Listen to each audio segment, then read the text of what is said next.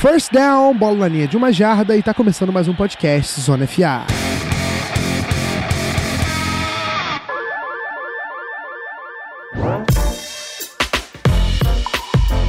Olá, meus amigos, tudo bem com vocês? Eu sou o Guilherme Beltrão, sejam muito bem-vindos a mais um episódio do Zona FA. Se não tiver errado na nossa conta, é o número 145 esse episódio. E estamos aqui para falar e fazer o recap da semana 2 da NFL. Uma semana muito divertida, com muitos jogos espetaculares, com alguns finais. É... Discordo. com alguns finais não, é, um pouco, diria, dilacerantes pro coração dos torcedores, né, Pedro? Já dando spoilers quem tá comigo aqui na, no episódio de hoje, mas foi um bom final de semana de futebol americano. Para nós, do Zona FA, não foi um bom final de semana, né? Porque Vikings, Chargers e Broncos perderam. Porém, a gente não tá aqui também só para falar dos nossos times, então, como fã de futebol americano, um... bons jogos foram entregues pra gente. É, já entreguei quem tá aqui com a gente, né? Ou melhor, quem tá aqui com a gente não, né? Quem tá aqui comigo é o nosso querido Pedro Pinto, que deve estar feliz da vida, né, Pedro? Com o começo 2-0 do Bronco. E não, é 0-2, né?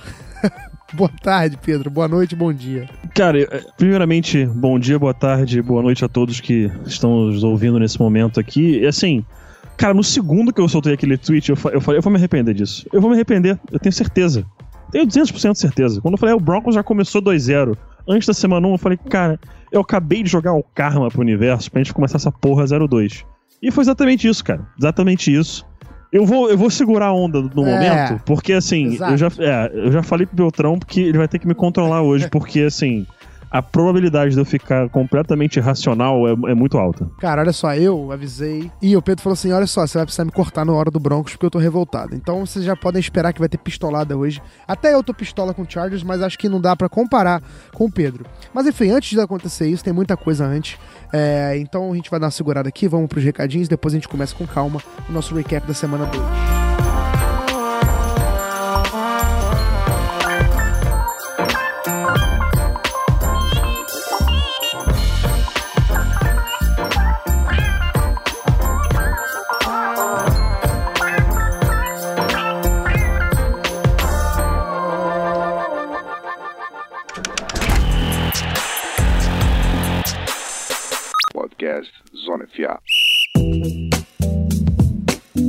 Você já sabe que o Zona FA tem um clube de assinatura, certo? Se você é fã do programa e está confortável em nos ajudar financeiramente, é só acessar picpay.me barra e dar uma olhada nos nossos incentivos. Lá você pode ganhar acesso ao Locker Room, com conteúdos exclusivos e participar do nosso grupo de debate no WhatsApp, além de outros benefícios que você vai ter. Se você quiser nos ajudar de outra forma, se achar que está muito salgado, se você não tiver condições de ajudar a gente financeiramente ou não quiser, a gente está satisfeito com um review de 5 estrelas no iTunes, comentar sobre o nosso podcast por lá. Se você não trabalhar com iOS, vai no Spotify, no Deezer, em qualquer plataforma de podcast. É, e compartilha nosso, nosso conteúdo, nosso podcast. Siga a gente no Twitter, no Instagram, no Facebook, tudo como canal Zona FA. Ajude a nossa audiência a crescer mais, espalhe a palavra do Zona FA. E é isso. Bom, a gente tá na semana 2, então ainda vale a pena a gente falar da nova estrutura de podcast pra temporada, né? São dois podcasts por semana, de 40 minutos, diferente do tradicional de uma hora e meia e uma hora e pouco. É, um de preview e outro fazendo recap. Sempre é, o recap primeiro, né? E o preview depois, para você ficar por dentro da semana que passou e que vai acontecer na NFL. E por último, o nosso site está no ar, galera. É isso mesmo, zonefa.com.br com notícias com o Vamos ao Tape do Pedro, que esse, essa semana fez sobre o Gardner Minshew, é o quarterback do Jacksonville Jaguars. Eu sou muito fã da coluna, vale muito a pena conferir, não é só porque o Pedro é meu amigo e trabalha junto comigo, é porque é muito boa mesmo. É isso, galera. Os recadinhos foram dados, agora chegou a hora da gente não enrolar mais e partir pro bloco único, que é o recap da semana 2. Vambora! é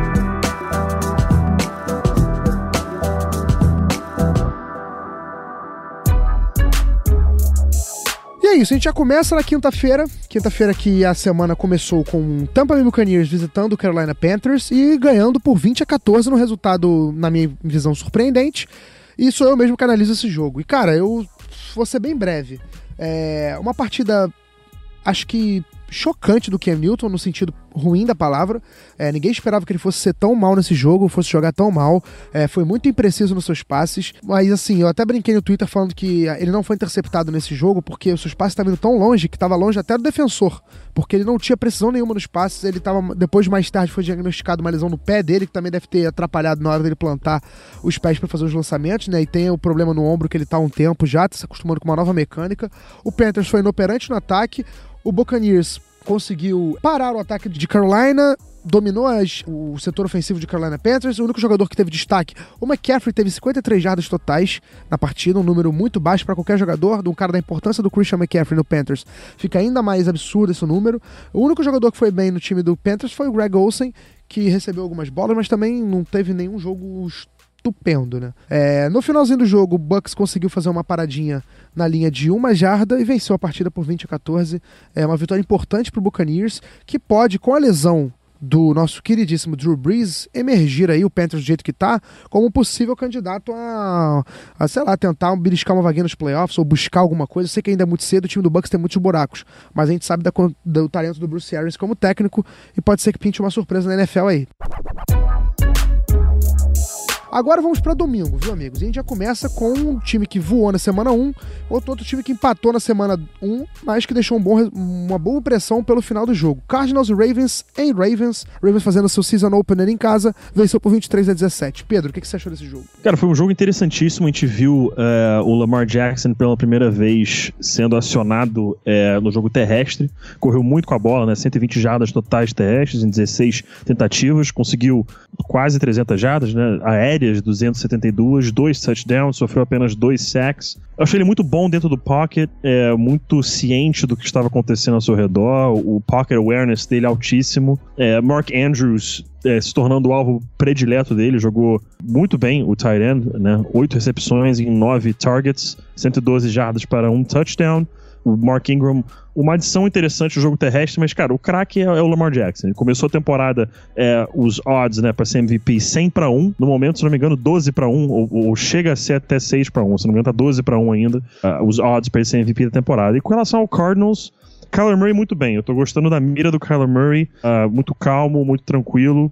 É, mas a linha ofensiva atrapalha e ele às vezes ele parece um pouco afobado quando ele tá perto do red zone, então ele parece ficar um pouco afobado, errando alguns passes aí que poderiam ser um pouco melhores, mas no geral, gostando da evolução dele, Lamar Jackson, um dos candidatíssimos aí a MVP da temporada por enquanto. Perfeito, e tem um jogaço na semana 3 agora que é Ravens e Chiefs, meu Deus do céu, ansioso desde já.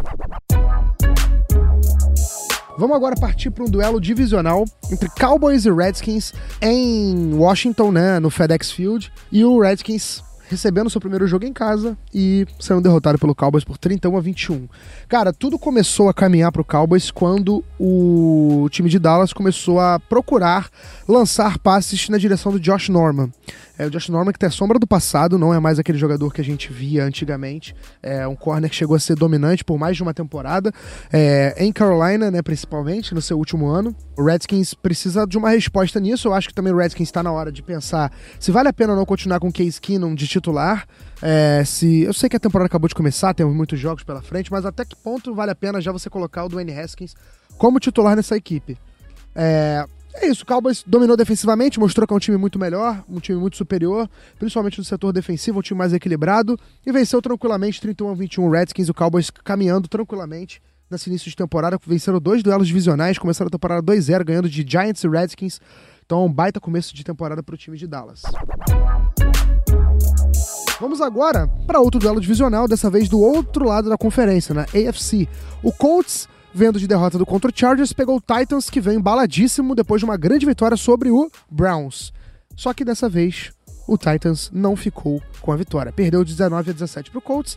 Eu quero saber do Pedro como é que foi esse jogo e por que, que o Titans perdeu essa partida. Olha, um jogo que foi um pouco confuso, na minha opinião, né? A gente vê um início de partida em que eu não achei o Mariota ruim, também não achei o Jacoby Brissett é, mal na partida, os dois foram ok.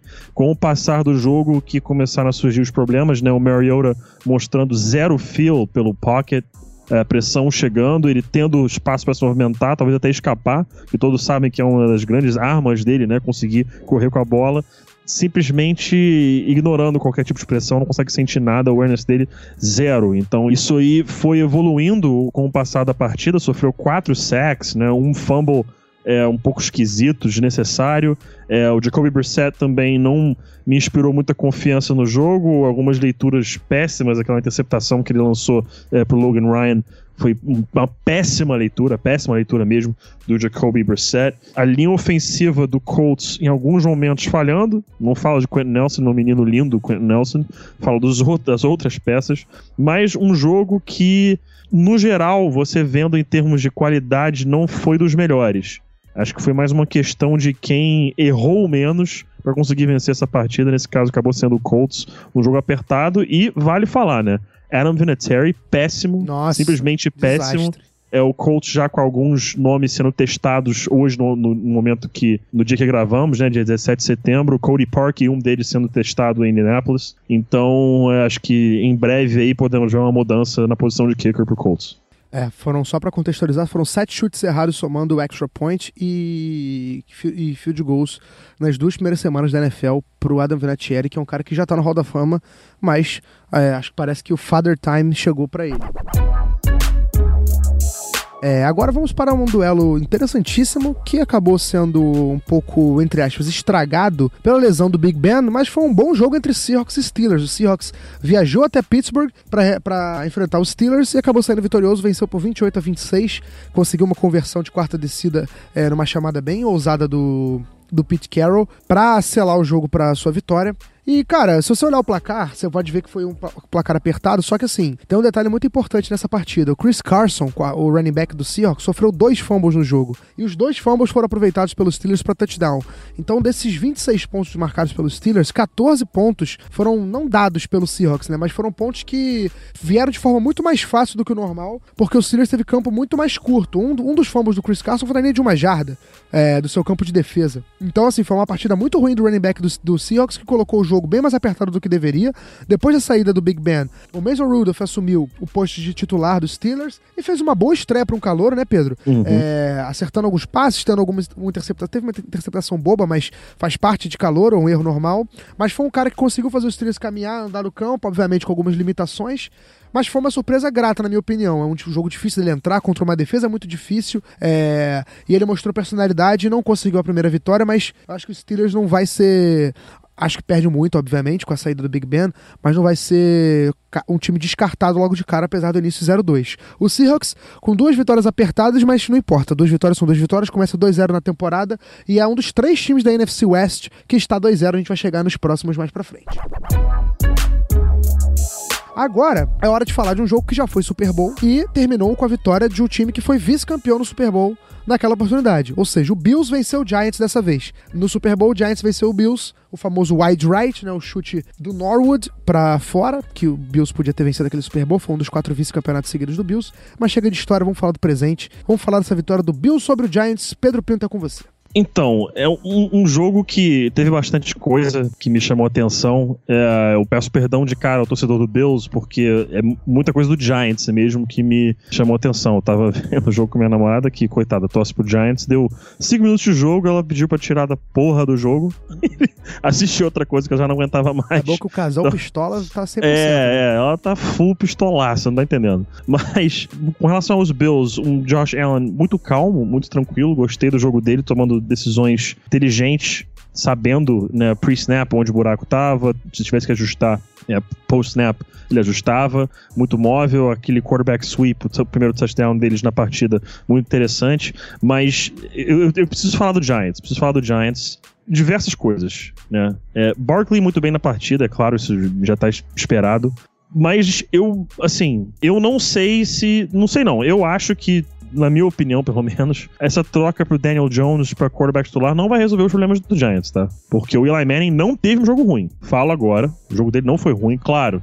Ele não é mais o mesmo Eli Manning, ele não completa os passes que ele completava antes, passe em profundidade não tem mais a mesma qualidade, mas ele fez boas leituras. Eu consigo contar pelo menos três jogadas tá? Três jogadas que drops recebedores do Giants mataram o drive. Third down, uma bola no, no Benny Fowler no lado direito, que se ele pega first down, ele dropa no, no primeiro quarto. No segundo quarto, uma bola down the right sideline pro Cody Latimer, no colo dele, bem no turkey hole lá que o Jordan Gruden gosta de chamar, drop. Teve uma outra também, não sei de qual wide receiver, drop. É, no, no, último quarto, numa terceira para dois, que eventualmente o Giants viria converter na quarta para dois. Mas numa terceira para dois, uma pick play desenhada, wide receiver aberto. Se eu não me engano, É, o Cody Latimer, péssima execução da pick, o passe é completo, mas não consegue o first down. Então, os wide receivers atrapalhando demais o desempenho do Giants e o desempenho do Eli Manning. O time que tem problemas na defesa, não consegue parar sequer o Buffalo Bills. Uh, um ataque que a proteção da linha ofensiva é até boa. E aí que vem um dos pontos do, do Eli Manning que realmente é o que acho que pode mudar e ajudar, que é os, a movimentação dele, a mobilidade dele. Não tem mais mobilidade. Né? Qualquer movimentação que ele tem dentro do pocket, é, ele não consegue escapar da pressão. A gente não está dizendo aquela coisa de escapar correndo, né? Ele pode dar um passo para entrar no pocket, talvez um para o lado para ajudar no ângulo do bloqueio de um guard ou de um tackle. Ele não tem mais isso, né? Ele sofreu um fumble ridículo numa jogada que ele tentou, não sei porquê, escapar de um sack que todo mundo sabe, até ele mesmo sabe que não vai adiantar de nada para ele fazer isso, porque ele não tem é, habilidade atlética para conseguir resolver num lance desse. Então, esse acho que é o aspecto que a gente pode esperar uma mudança maior. O Daniel Jones é um jogador muito rápido, ele tem muita mobilidade, então isso pode mudar um pouco o estilo de jogo do Giants. Mas em termos do jogo aéreo, o maior problema são os wide receivers. Disparados wide receivers. Então, é, se preparem aí para ver o Daniel Jones acertar tá com os passe drops, que, que isso, cara, isso foi uma praga pro Giants no último jogo. E a outra coisa que eu tenho para falar, cara, o Dave Gettleman não dá para entender, né? Porque se a decisão do time é botar o Daniel Jones na semana 3, qual foi o planejamento de começar a temporada com o Eli Manning? Qual foi o motivo de fazer isso? Ah, a gente vai fazer o Kansas City Chiefs plan. Porra, durou duas semanas, cara. Duas semanas já botou o Daniel Jones, entendeu? Então você não tava com plano nenhum, você tava. Ah, tudo bem, o que ele fala pra imprensa, cara, isso não vale de nada. O que todo jogador, técnico, general manager, dono fala pra imprensa não vale de nada. Saibam disso sempre. Guardem esse pequeno fato, porque isso sempre importa. O que eles falam não vale de nada. Tem que só olhar o que eles estão fazendo. E, cara, você escolher Daniel Jones na sexta escolha overall, treinar Eli Manning com os uns, para na semana 3 o Daniel Jones entrar, isso é péssimo planejamento. É, só para contextualizar, teve um tweet que eu vi na timeline, foi bem legal, que é a defesa do Giants cedeu 63 pontos em dois, duas semanas. Uhum. Os wide receivers têm drops atrás de drops, né? Tem jogador suspenso, jogador machucado. E aí você uhum. faz o quê? Tira o Elides de campo? Não, assim, não faz muito sentido. A conta é... não bate. Pois é, exatamente. Então, parece, infelizmente, pro torcedor do Giants vai ser mais um ano no marasmo aí. Pelo menos torcer pro Daniel Jones ser o que ele foi na pré-temporada, né? Enfim.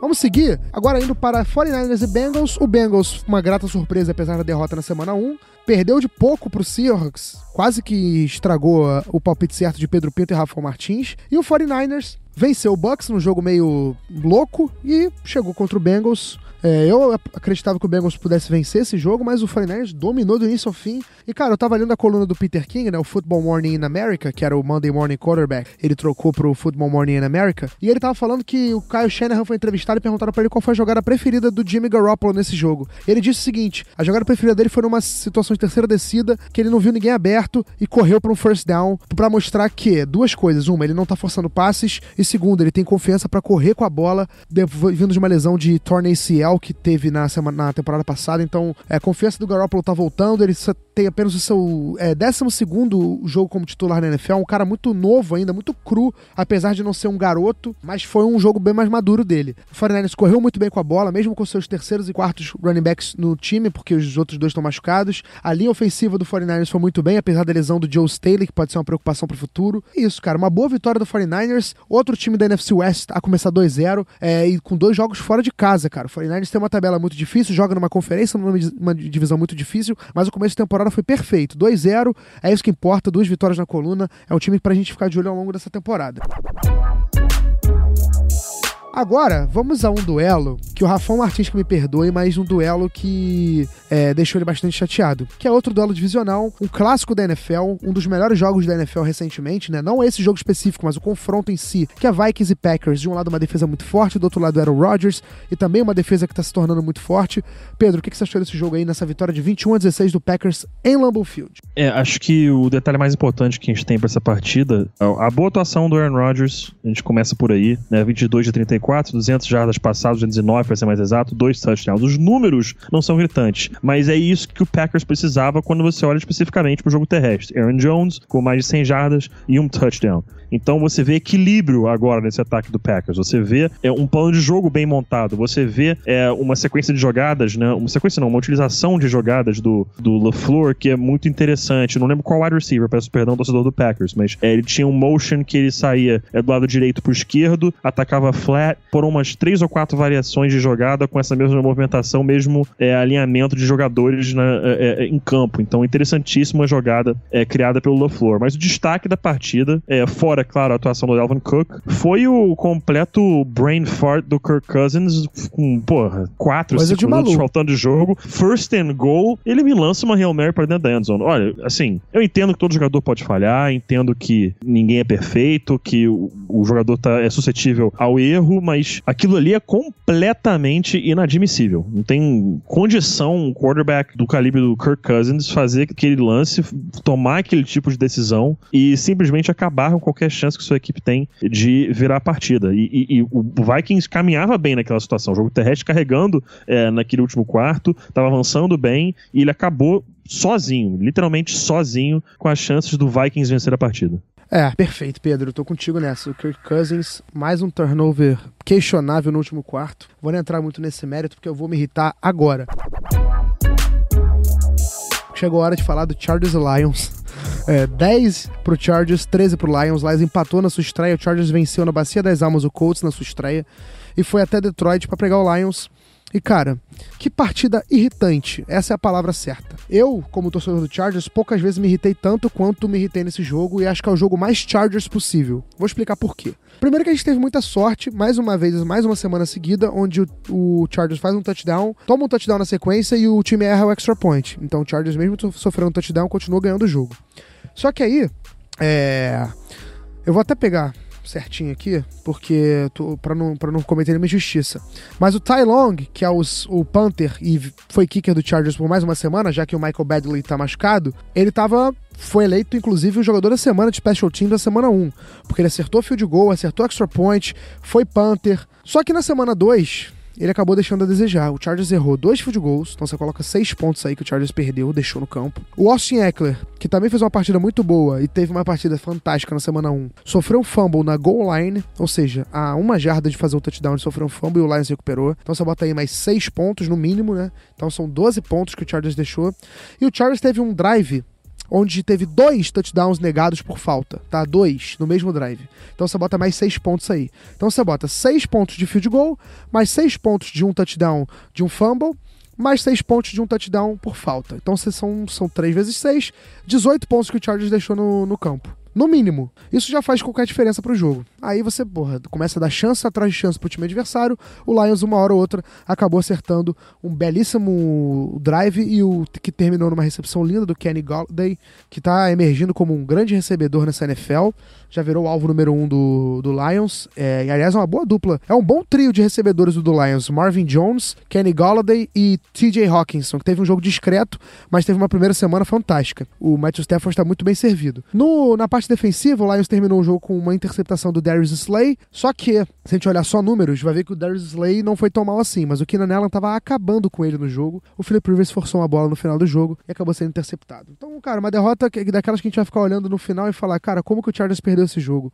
É, achei que foi muito mais derrota do Chargers do que vitória do Lions, mas no final o que importa é que foi vitória do Lions mesmo, o mérito também total da equipe de Detroit, que soube aproveitar as chances que teve. O Chargers não teve o mesmo sucesso nela, e agora tá um a um e o Lions invicto, porém sem duas vitórias, né? Uma vitória e um empate na temporada. Agora é hora de outro jogo com placar baixo. Duelo divisional, Jaguars e Texans. O Jaguars vindo de derrota, o Texans vindo de derrota, dolorosa e doída. O Jaguars um pouco menos, que foi uma vitória mais fácil do Chiefs. Do 12 pro Jaguars, 13 pro Texans. Um jogo que terminou com o tackle na linha de goal line, numa conversão de dois pontos. O Jaguars foi para tudo, não conseguiu nada. Pedro Pinto, um jogo para você. Acho que o mais interessante que tem para falar disso é que o Texans tem a incrível habilidade de se nivelar com o adversário. É uma coisa incrível. Faz jogo duro contra o Saints numa semana e sofre para ganhar do Jaguars em casa na outra. Acho que esse é o maior aprendizado que, que fica aí pra essa temporada, pelo menos. E tem, acontece há algum tempo já, mas fica pra essa temporada. O Texans parece que gosta de se nivelar com o adversário. Um jogo que, francamente, achei bastante chato. Um jogo que não fluía, muitos erros em, é, por ambas as equipes, né? É, no final ficou um pouco interessante com, com aquele touchdown que o Gardner Minshew lançou, mas o, aliás, o Gardner Minshew que teve, né, o Vamos ao Tape, lembrando aqui de novo para o pessoal, aberto a todos da semana 1 foi sobre o, o Gardner Minshew, mas o que fica mesmo marcado no jogo foi a discussão, ou porradaria, ou não sei, né, entre o Jalen Ramsey e o Doug Marone, que levou o Jalen Ramsey a falar abertamente em direção do Jaguars que ele quer ser trocado. É, então, uma situação um pouco interessante. Ele disse que vai para jogo, que vai jogar no Thursday Night contra o Titans, mas que ele quer, nas palavras dele, I just wanna fucking win. Né? Palavras dele, é, verbatim. Então, interessante. Vamos ver onde ele vai parar, porque ele já reclama da situação dele lá há bastante tempo e acredito que ele possa acabar sendo trocado aí até a semana 8. É isso, muitos times na cola do Jalen Ramsey. No dia da gravação desse podcast, onde a gente está fazendo agora, o Chiefs parece ser o favorito a pegá-lo, que me deixa desesperado. Mas enfim, não é hora de pensar nisso. A hora de falar agora de outro confronto divisional, dessa vez entre o Patriots e o Dolphins. E o placar diz muito bem o que aconteceu, o que acontece quando você coloca o melhor time da NFL contra o pior time da NFL. 43 a 0 para o Patriots. Eu não vou perder muito tempo nesse jogo, porque foi mais uma vez um, um jogo onde um, houve uma completa dominância de um time sobre o outro, é, como aconteceu entre Ravens e Dolphins, né? Mas eu quero dizer duas coisas. A primeira, Miami segue o planejamento à risca de tancar pro ano que vem. Então não tá nem aí se vai perder de zero, vai perder de 20, vai perder de 30, 40. E a defesa do Patriots, por mais tenha sido contra o Dolphins, nos últimos três jogos cedeu 3 pontos, 3 pontos e 0 pontos. Isso com o Bill Belichick tendo perdido o seu coordenador defensivo e sua mente defensiva na, no seu coaching staff por dois anos seguidos, né? Perdeu o Matt Patricia para o Lions e perdeu o Brian Flores para o próprio Dolphins. Mesmo assim, amigo, não há problema quanto a isso. A defesa do Patriots segue dominando a NFL. Então, mais uma vitória tranquila do Patriots. Vamos agora para o jogo onde o Pedro vai destruir tudo. Eu espero que vocês se acalmem, botem os cintos e aguardem a pistolada de Pedro Pinto falando sobre a vitória do, do Chicago Bears em cima do Denver Broncos, 16 a 14 em Mile High. Pedro, você tem dois minutos e meio para falar tudo que você tem que falar e desabafar sobre o Denver Broncos, valendo. Tá, eu vou tentar ser conciso aqui, vai ser um pouco difícil. Para começar, é, John Elway está de sacanagem com a minha cara de achar que esse time tem chance de ganhar qualquer porra seja agora, seja ano que vem, seja nos próximos 5 mil anos, se você não entender que tem que remontar esse elenco. Olha pro Chicago Bears. O Bears entendeu, tá, tem esse problema de quarterback que eu não vou nem entrar nesse mérito, mas o Bears entendeu um tempo atrás que precisava reconstruir o seu time. Pegou, tem Roquan Smith, tem Leonard Floyd, trocou pelo Khalil Mack e tem hoje, discutivelmente, se não há uma das melhores defesas da NFL. O Denver Broncos já teve essa defesa, não tem mais por um motivo muito simples. John Elway se recusa a entender que esse time não possui peças para disputar um título. Acha que fucking Corey Davis e, Josie Jewell, Todd Davis, que.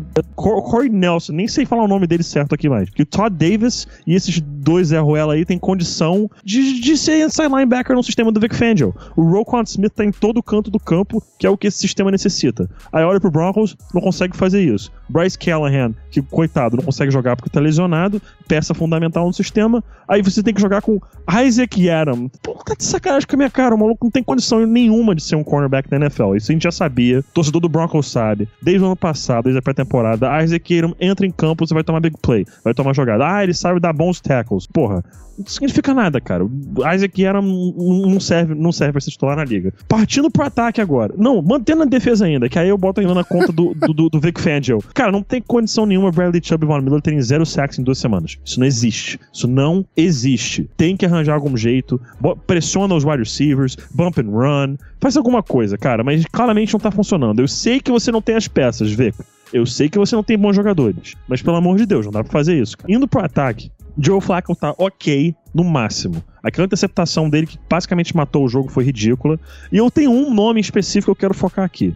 Eu agora, tentar, pessoal, preparem-se porque é agora. Eu vou tentar me segurar. O Garrett Bowles é o pior jogador da NFL. Ponto. Pior, pior. Madden, por favor, coloque o rating dele em 12, por favor, porque é o que esse Olha... é o que esse ser humano merece. Porque, cara, um ser humano que se recu eu vou dizer que se recusa, porque se entrando no terceiro ano, a técnica dele só regride, porque melhorar não melhora, só regride. Ele, ele se vira basicamente em direção à própria end zone em pass protection. O Elijah Wilkinson, que, porra, é, é, não tem experiência nenhuma, basicamente, tem no ano passado quase nada, e agora se tornou de cara pro, provavelmente nosso melhor offensive lineman junto com Dalton Reisner, que é rookie. Aí o Garrett Bowles faz cinco, vou falar cinco holdings no jogo, porque um foi dado por cima do Ron Leary, porque a arbitragem com certeza ficou com pena dele, porque a torcida tava vaiando já quando se tava, porque toda jogada ele anulou. Três big plays do Broncos, três. Um, dois, três big plays por causa de holding. Um quarto que foi dele. Um quinto que a gente conseguiu first down, foi, foi deram pro Ronald Leary. E aí você entrevista o cara, e ele fala que eu tenho uma reputação de holding que eu não sei como eu criei, mas, cara... Na... Calma, Pedro, calma, calma. Respira. Respira. O nome disso, eu entendo que o jogador tem que ser confiante. Eu entendo que o jogador tem que, tem que assim, é, achar que ele, que ele é o melhor, porque isso é parte do psicológico. Mas isso já beira, assim, eu não sei, eu não tenho nem palavra, cara. Isso beira é, alucinação, isso beira loucura. Porque, cara, é um holding atrás do um holding atrás do outro. E juro pra você, se a arbitragem concentra nele para marcar holding no jogo, ele tem uns 15 por partida. Sim, tranquilamente ele é o pior, pior, pior jogador do Denver Broncos disparado. Ele é uma fonte constante de encerrar campanhas do ataque. Eu eu, eu sei que é muito difícil. O Rafão, primeiro, concordar comigo que você transferir um cara de right tackle para left tackle é muito difícil. Porque você tá basicamente ensinando uma pessoa. Um exemplo seria: você é destro, você escreve com a mão direita sua vida inteira. Eu viro pra você do nada e falo assim: você agora vai começar a ser canhoto, vai ter que escrever tudo com a mão esquerda. É muito difícil, mas eu tenho certeza que se pegar o Elijah Wilkinson e botar ele na esquerda, nesse mesmo exemplo de começar a escrever com outra mão, vai ser melhor que Garrett Bowles. De qualquer forma, pode ser o que ele quiser, pode deitar no chão, vai ser melhor que Garrett Bowles. Pedro. Então, pelo amor de Deus, pelo amor de Deus, corta este animal. Se ele tiver no elenco ano que vem, eu não sei o que eu faço. Tá. Desabafou? Não, eu só cortei. Tá, tá mais leve? Não. Bom, não serviu muito então essa análise barra raid do Pedro Pinto. Bom, só pra não ficar, torcedor do Bears não ficar chateado com a gente, o Bears achou seu kicker em Ed Pinheiro. Graças a Deus. Merecido. Peço perdão, torcedor do Bears, mas vocês estão eles me vão entendendo. Entender, eles vão entender. Ed Pinheiro é o cara, e o torcedor tá feliz com isso. Enfim. Vamos agora para outro duelo divisional, na mesma divisão do Broncos e do Chargers, entre Chiefs e Raiders. E esse jogo, meus amigos, é o seguinte: começou o primeiro quarto, 10 a 0 Oakland, dominando em todas as frentes, a torcida explodindo, o Black Hole pulsando, e aí veio o segundo quarto. E aí veio o segundo quarto. E aí veio o segundo quarto. E no segundo quarto, o Patrick Mahomes resolveu jogar futebol americano. E aí o Patrick Mahomes lançou para quatro touchdowns. E aí acabou o jogo. E aí foi isso. Esse foi o Chiefs e Raiders. O Patrick Mahomes explodiu no, quarto, no segundo período e o Chiefs mais uma vez mostrou que é um ataque praticamente imparável quando entra no ritmo, que o Patrick Mahomes é um dos jogadores mais explosivos da história da NFL e está na sua segunda temporada completa, na terceira na liga, e que o Raiders é um time que não é tão bom assim, mas também não é tão ruim assim e deu até uma ensaiada numa possível zebra porém ficou ainda esbarrou no, no, no, na disparidade dos, dos dois elencos. O Chiefs é muito mais time que o Raiders. Mas, cara, só para te mostrar aqui, olha só. Ele teve touchdowns de drive de 72, 95, 94 e 39 jardas. Beleza? E esses drives de tantas jardas assim terminaram com um passe de 44, 42, 27 e 39 jardas para touchdown. No segundo período, ele estava com 12 de 17 para 278 jardas, 4 touchdowns e nenhuma interceptação. E até porque não tinha nem como ele ter sido interceptado, né? Já que foram 4 drives e 4 touchdowns. Então, cara, isso aí é Patrick Mahomes é, resumido em um, em um quarto. Deu, deu Chiefs uma vitória mais tranquila do que a gente esperava, porque pelo que começou o jogo, né? Não pelo que dizia o jogo, o, os odds antes mas o Chiefs dominou depois do primeiro quarto e venceu o Raiders com tranquilidade.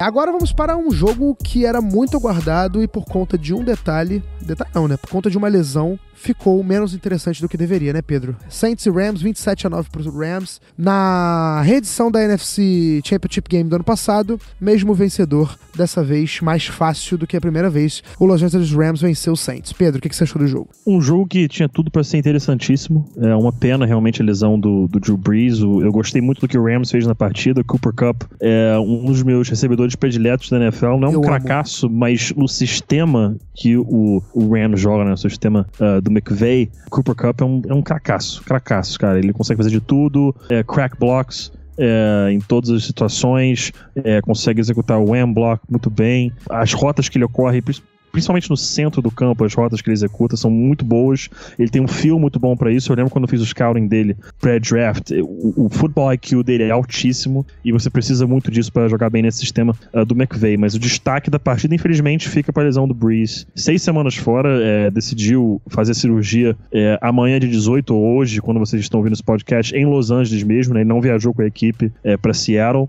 Interessante, vai deixar a NFC não em aberto, mas um time que era candidato candidatíssimo a ir aos playoffs. É, agora se encontra numa situação que provavelmente acaba ainda aos playoffs, mas é, não como one seed ou two seed, como todo mundo esperava. Talvez consiga aí é, ainda ganhar divisão, veremos, é, mas é, certamente a situação do time vai dar uma piorada. É isso, um golpe duro no, no Saints e vamos torcer para o Drew Brees voltar o mais rápido possível. Agora é hora do Sunday Night, faltam dois jogos para fechar nosso, nosso recap. E o Sunday Night ficou entre Eagles e Falcons. Vitória do Falcons por 24 a 20, num baita jogo, é um do, bom duelo de quarterbacks entre Carson Wentz e Matt Ryan. Terminou com uma vitória do Falcons numa chamada, na minha opinião, muito questionável da defesa do Eagles, né, que foi para uma blitz é, cover zero contra o Falcons, que fez um wide receiver screen e o Julio Jones correu direto para end zone. Acho que a agressividade do Eagles e que é característica do Doug Peterson, não dessa vez não pagou, não valeu a pena. Mas é o estilo dele e não dá para questionar. Teve um lançamento do Carson Wentz espetacular, é, que ele tava quase caindo, quase com o joelho no chão, e ele acertou um passe maravilhoso para conseguir uma conversão importantíssima. O jogo foi muito bom. É, eu achei que o Falcons confirmou o favoritismo jogando em casa, foi sombra do, do que foi o time da primeira semana, dominado pelo, pelo Vikings, e o Eagles faltou um pouquinho mais de consistência, principalmente ofensivamente, para vencer essa partida. Mas foi uma boa vitória do Falcons, que jogando em casa é muito forte, principalmente com o Matt Ryan. Agora, pro Monday Night, encerrando a rodada, Browns 23 a 3 no Jets. Pedro, esse jogo pra gente, que teve até a lesão gravíssima do Trevor Simeon, o Sandarno já não ia jogar, enfim, foi um Monday Night um pouco broxante, né, pra ser sincero. É, um Monday Night que quando saiu a tabela pra temporada, todo mundo marcou ali como um, um, excelente jogo, né? Sam Darnold contra Baker Mayfield novamente, uma reedição da primeira vitória do Browns na temporada passada, mas Sam Darnold com mononucleose, o Trevor Simeon que já confirmou com ruptura de alguns, tá? Alguns ligamentos do tornozelo, não foi uma fratura, aquilo foi o ligamento estourando e ele vai passar por cirurgia, não joga mais esse ano. E, cara, um, uma partida que mostra como o Jets, sem o Sam Darnold, está fraquíssimo tem a, a, situação que os boatos aí de que o Jamal Adams teria pedido uma troca porque não se deu bem com o Adam Gase, que todo mundo pelo que vem sabendo do tempo dele com, em, em, em, Miami e com o Greg Williams também agora, que são duas pessoas muito difíceis de se relacionar. Então, realmente, não, não tem, temos muita surpresa aí. Mas acho que a surpresa, claro, tem a atuação positivíssima do uh, Odell Beckham Jr., o Browns jogando ok, não foi muito bem. Um número preocupante: Browns, 13 third downs encarados na partida, apenas quatro conversões. Isso não traduz para sucesso a longo prazo. O Browns tem que resolver esse problema de conversão em terceira descida, se quiser ter alguma chance de, de alguma chance de ser um bom time esse ano, né? Acho que eles ainda têm soluções aí para pegar playoffs, acredito que cheguem ainda lá, mas precisam resolver essa questão de conversão em terceira descida urgente. É isso, um jogo um pouco decepcionante, mas que tinha tudo para ser legal, né? Torcer logo pro Sam Darnold se recuperar da mononucleose e voltar a campo pro Jets competir em alto nível de novo. Cuidado-se aí que os meninos é meio ruim de pontaria, viu? Agora é hora do palpite certo, meus amigos. E é o seguinte, é, eu tô um pouco chateado, cara, porque eu sou o único cara que errou um palpite essa semana. Eu fui clubista e o clubismo me pegou. É, vamos lá, vamos pro ranking, né? O Rafão tá 2-0, Pedro tá 2-0, Barandas tá 2-0, eu estou 1/1 e o Otávio Neto tá 1/0, já que ele não jogou a semana passada. O Rafão escolheu Ravens, ganhando do Cardinals, e obviamente deu Ravens sobre o Cardinals. O Pedro foi de Patriots sobre Dolphins, assim como Barandas. Ridículo, ridículo, eu é, sei, mas. A gente tem que colocar uma Tem que cravar um, cravar umazinha, tem que cravar umzinha. Eu fui um pouco mais ousado, na verdade não era ousado, né? O Chargers era favorito para vencer o Lions, só que não aconteceu, né? Porque o Chargers gana Chargers. E eu acabei perdendo e ficou então com a minha única, o único participante desse, desse palpite certo com uma, de, com uma derrota. E o Otávio colocou o Chiefs ganhando do Raiders e foi feliz na escolha, o Chiefs ganhando do Raiders. Então ficou Rafão, Pedro, Barandas com 2-0, Otávio com 1-0 e eu no último lugar com 1/1. Então, nesse momento, se a temporada acabasse agora, eu estaria pagando a prenda. Então vou torcer para eu melhorar e você menos ousado. Eu vou começar a apostar no Patriots em todos os jogos. Mentira, não vou fazer isso não, tá, gente?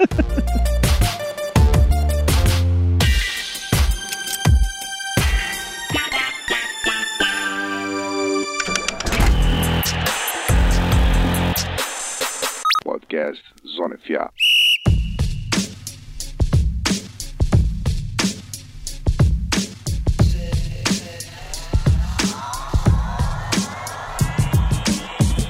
É isso, tá, galera? A gente vai ficar por aqui, nosso recap termina agora. Espero que vocês tenham ficado por dentro um pouco mais de todos os jogos da NFL, a gente se esforça para isso. Pedro, um grande abraço, amigo. É, espero que os ventos soprem de forma melhor para os nossos times na próxima semana. Um grandíssimo abraço, Beltrão, a todos os nossos ouvintes, assinantes por aqui hoje. Para o seu time, certamente pra, vai soprar. Os ventos me levam, é, levam os Broncos até Green Bay, então certamente não são bons ventos. Então é isso aí, até o próximo podcast aí que eu estarei pistolado de novo com certeza. É isso, galera. Mais uma vez, obrigado à audiência de vocês. Não esqueçam de seguir a gente nas redes sociais. Amanhã, no dia da gravação desse podcast, hoje é terça-feira, amanhã, quarta-feira, a gente grava o preview da semana 3. Então já começa, começa a semana da NFL assistindo ao review, assistindo não, né? Ouvindo o review e se prepara pro preview da semana 3. Vambora. Um grande abraço, eu fui!